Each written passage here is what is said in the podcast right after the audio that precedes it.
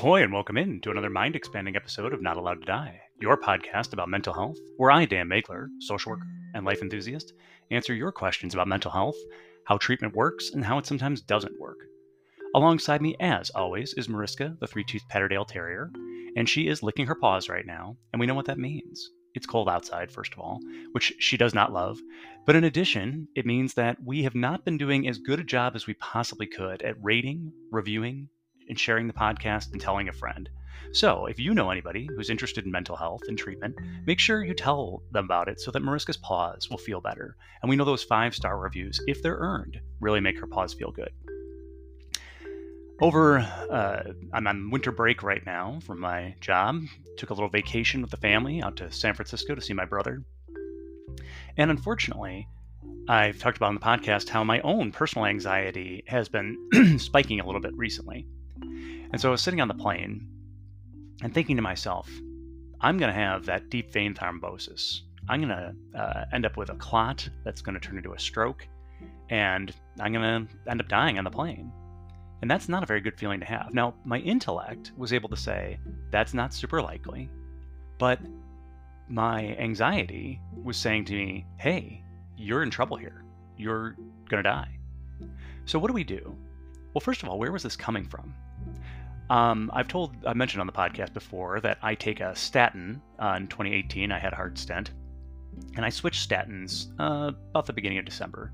And so again, I've been feeling this pressure, uh, feeling in my neck, and then uh, about six weeks ago, I ended up getting a random bruise on my calf. Now, whenever you go to the doctor, if you've had heart issues, they're always checking your calves to make sure you don't have clots, because clots are most likely to form down in the calves. So, again, being on this flight and thinking, gosh, where is this neck pressure coming from? Maybe it's the new medication, which it almost certainly was. Maybe it's anxiety, because my anxiety tends to manifest as physical. Either it used to manifest as pressure in the arm, pressure on my chest. And again, for a while I took Lexapro and that went away, so I knew that that was anxiety related. So, could this pressure in my neck be anxiety related? Most likely a response to the new statin? Probably. But what if it isn't? What if it's a blood clot? What can I do? And those feelings of being trapped in that situation.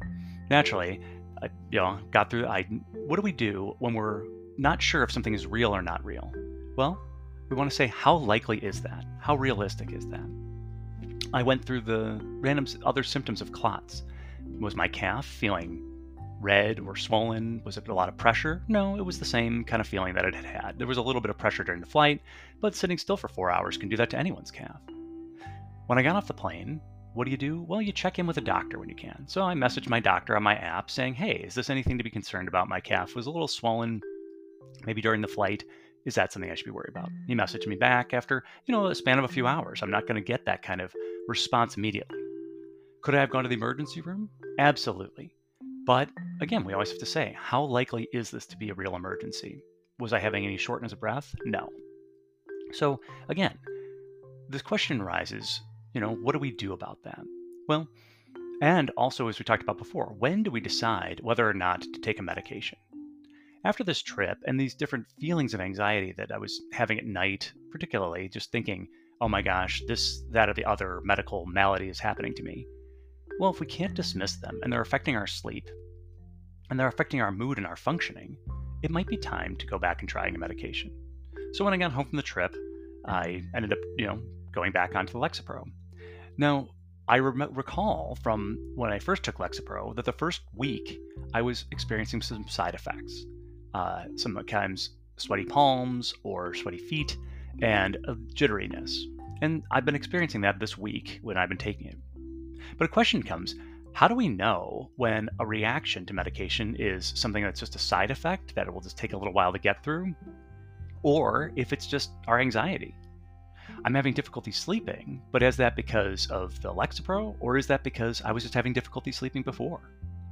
Well, is there a qualitative difference? So, one of the things before we're going to go into a psychiatrist appointment, we really want, or our medical doctor, because I'll be working with my primary care physician, I have a, an appointment coming up, um, is asking ourselves okay, are we tracking and rating our sleep, our energy, our mood, and how it's been changing over time?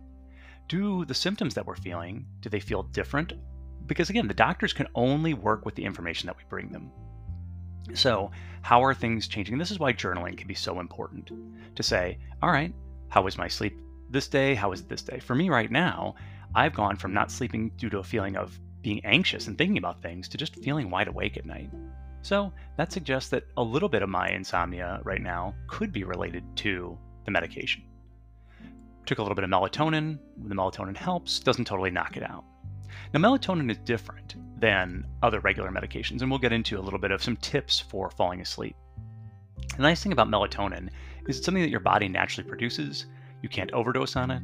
If you wanted to, you could take melatonin every night for the rest of your life if it helps you to sleep. For a lot of people with sleep issues, though, melatonin just doesn't really get it done. It has little to no effect. But if you're a person who melatonin does work for, I would often recommend doing it alternating nights or whatnot, if you can, not anything we bring into our routine, we start to feel a dependence on. And so it's nice if we're not dependent on anything, if we can just fall asleep without that. But going back to this issue of when we take a new medication and we're feeling, again, right now, I'm feeling a little jitteriness, like I've drank a bunch of caffeine, but I haven't had any. Okay, well, when is that a deal breaker of how long should I let it last before I say, okay, you know, if it's been two weeks and I'm still experiencing this, maybe this isn't the right medication for me? Doctors are typically going to try to play with the dosage before they change medications. Why?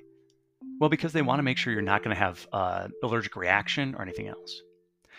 And before you take any medication, you should, and often the farm, the doctors should tell you this, but also at the pharmacy, they'll usually ask you the question, have you taken this before? And you can look online to see any of the truly dangerous allergic type reactions. Really anything where you're having your throat closing up or you're not able to breathe are the ones that you, big rashes, then we need to make a change immediately, call your doctor. But it's very common for virtually every medication. You can see the list of side effects include like nausea, headaches, um, and other kind of stomach upset. For me, fortunately, I haven't had any stomach issues or upset, but any of those kind of things, we say, well, how long should those last before our body adjusts to the medication? And I would say usually about two weeks. If it's if it's lasting more than two weeks, this reaction is something that your body it might be a, an ongoing side effect of that medication, and that's something we have to talk to the doctor about. And many people we've talked about on the show before, you know, some doctors can poo-poo and wave away. Well, things like weight gain or whatnot. Well, that's a really big deal for myself as a person who uh, had a heart stent.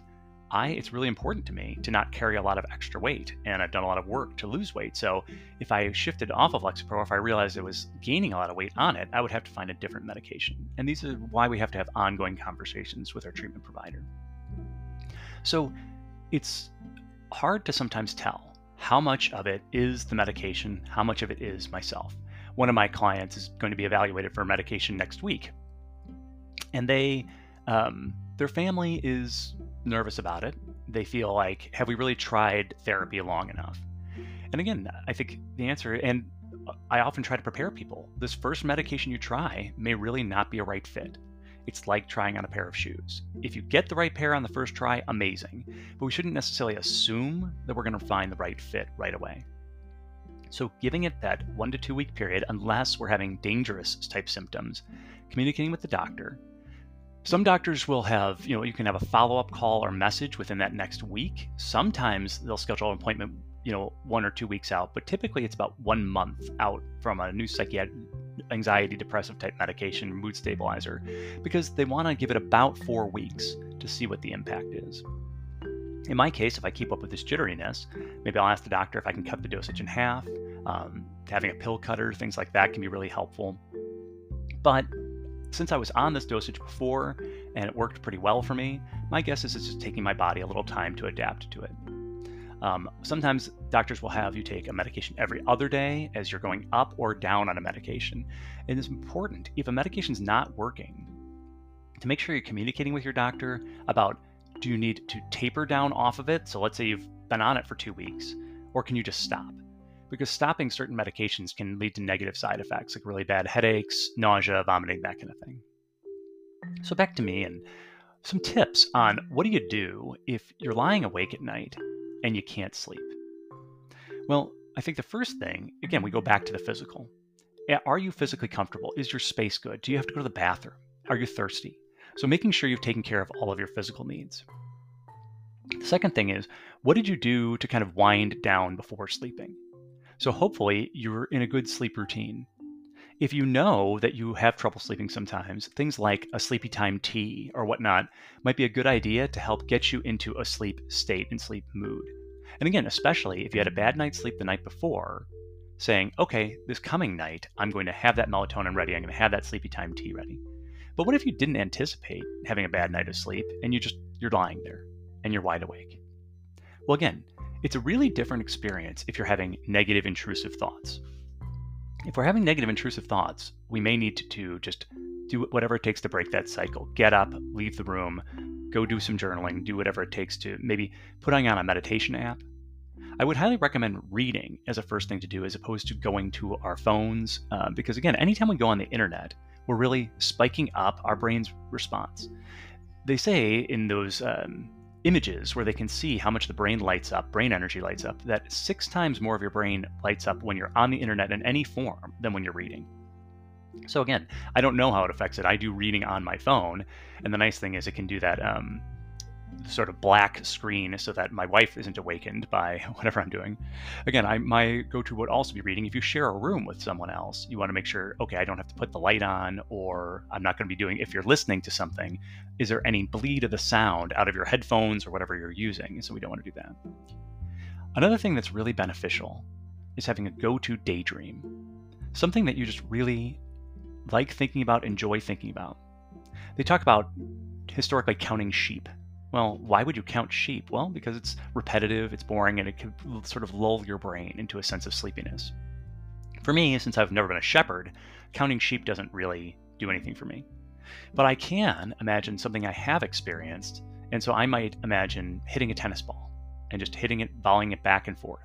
I can really imagine the feeling of the racket in my hand, the feeling of the ball hitting the strings, and just kind of boom, back, forth, volleying. So when I need something really concrete, especially to help push an anxious, negative, intrusive thought out of my mind, I might use the hitting the tennis ball back and forth.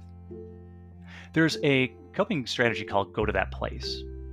And go to that place involves thinking of a place in your memory where you have nothing but positive feelings and vibes and memories from. It could be your best friend's basement when you were a kid, it could be your grandma's house. And then you lie there and try to create that place in as much detail as you can. What did the carpet feel like? What did it smell like? Was there, you know, when you were there often, was there often a song that was playing, whether it was a summertime or whatnot? More that you can create all of the senses in that, and you can use go to that place, not even when you're trying to fall asleep, but anytime you're feeling anxious and you need a break, separate yourself from the environment and just kind of in your mind go to that place. And that can really help us to slow our heart rate and calm down. But then I prefer to have a daydream that's more like if you think of a favorite movie, any movie that you've seen more than five times, and hopefully if it's not a horror movie or anything like that, then you can think about, all right, well, what what was happening in the plot of this movie? Can I inject myself into it? So last night I was I've been watching some of the Spider-Man movies with my kids lately, and so just thinking about you know Spider-Man popping around and bopping up and down, and so that allows me if I don't know if I'm not sleeping, my brain can create the images of that movie without really doing a lot of work. So I can get about 70% the value of sleep through a really good daydream. And so it's not stressful. It's not me stewing about what I might have to do at work the next day or what's going on with my family or bills. We really want to try to push away from those intrusive thoughts. Now, if we're having a thought about something that we do need to do, though, and we're afraid we're going to forget about it, having a pad of paper by the bed, or even pulling out our phone just to use the memo section and writing, okay, tomorrow, or emailing yourself, follow up on setting taxes appointment. Okay, if you have to set up those taxes for the coming year. And you're afraid you're going to forget to do it. Because sometimes our brain will poke at us to say, okay, don't forget this, don't forget that. But once you've sent that email to yourself, once you put it in your notes app, then we can hopefully put it away and start to go back to daydreaming about something that's uh, more positive. If that's not enough, again, do. If you've been lying there tossing and turning for more than a half hour, it might be a good idea to get out of bed, leave the room, and try to go sleep on a couch or somewhere else. Sometimes, if especially if we've had a lot of anxiety and insomnia, we, our bed, our body can start to associate our bed with not sleeping rather than sleeping. Even something as simple as taking your pillows and putting them at the foot of your bed and sleeping the other way in your bed can have a transformative effect on the way your body's feeling for about sleep. So, these are just a few tips that can help you to get through those long nights when you're not feeling particularly sleepy. I would say again, try to avoid napping the next day. Try to make it so that you stay awake until it's know, not get uh, into bad sleep hygiene patterns. So then again, if you, you stay up, you're tired, but then you take that sleepy time to eat later, again, then it's about how much caffeine can you tolerate during your day, especially if you've been having trouble sleeping, not drinking that caffeine, especially later in the afternoon or evening. So if you have thoughts or questions about medications and what's a side effect, whereas what it, that I can tolerate, whereas one I might have to switch, or what's something that might just be an onboarding thing, or questions about sleep, remember to email Mariska and me at dmaiglrlcsw at gmail.com. And until we speak again, do whatever it takes to get you through this world, and remember, you are not allowed to die.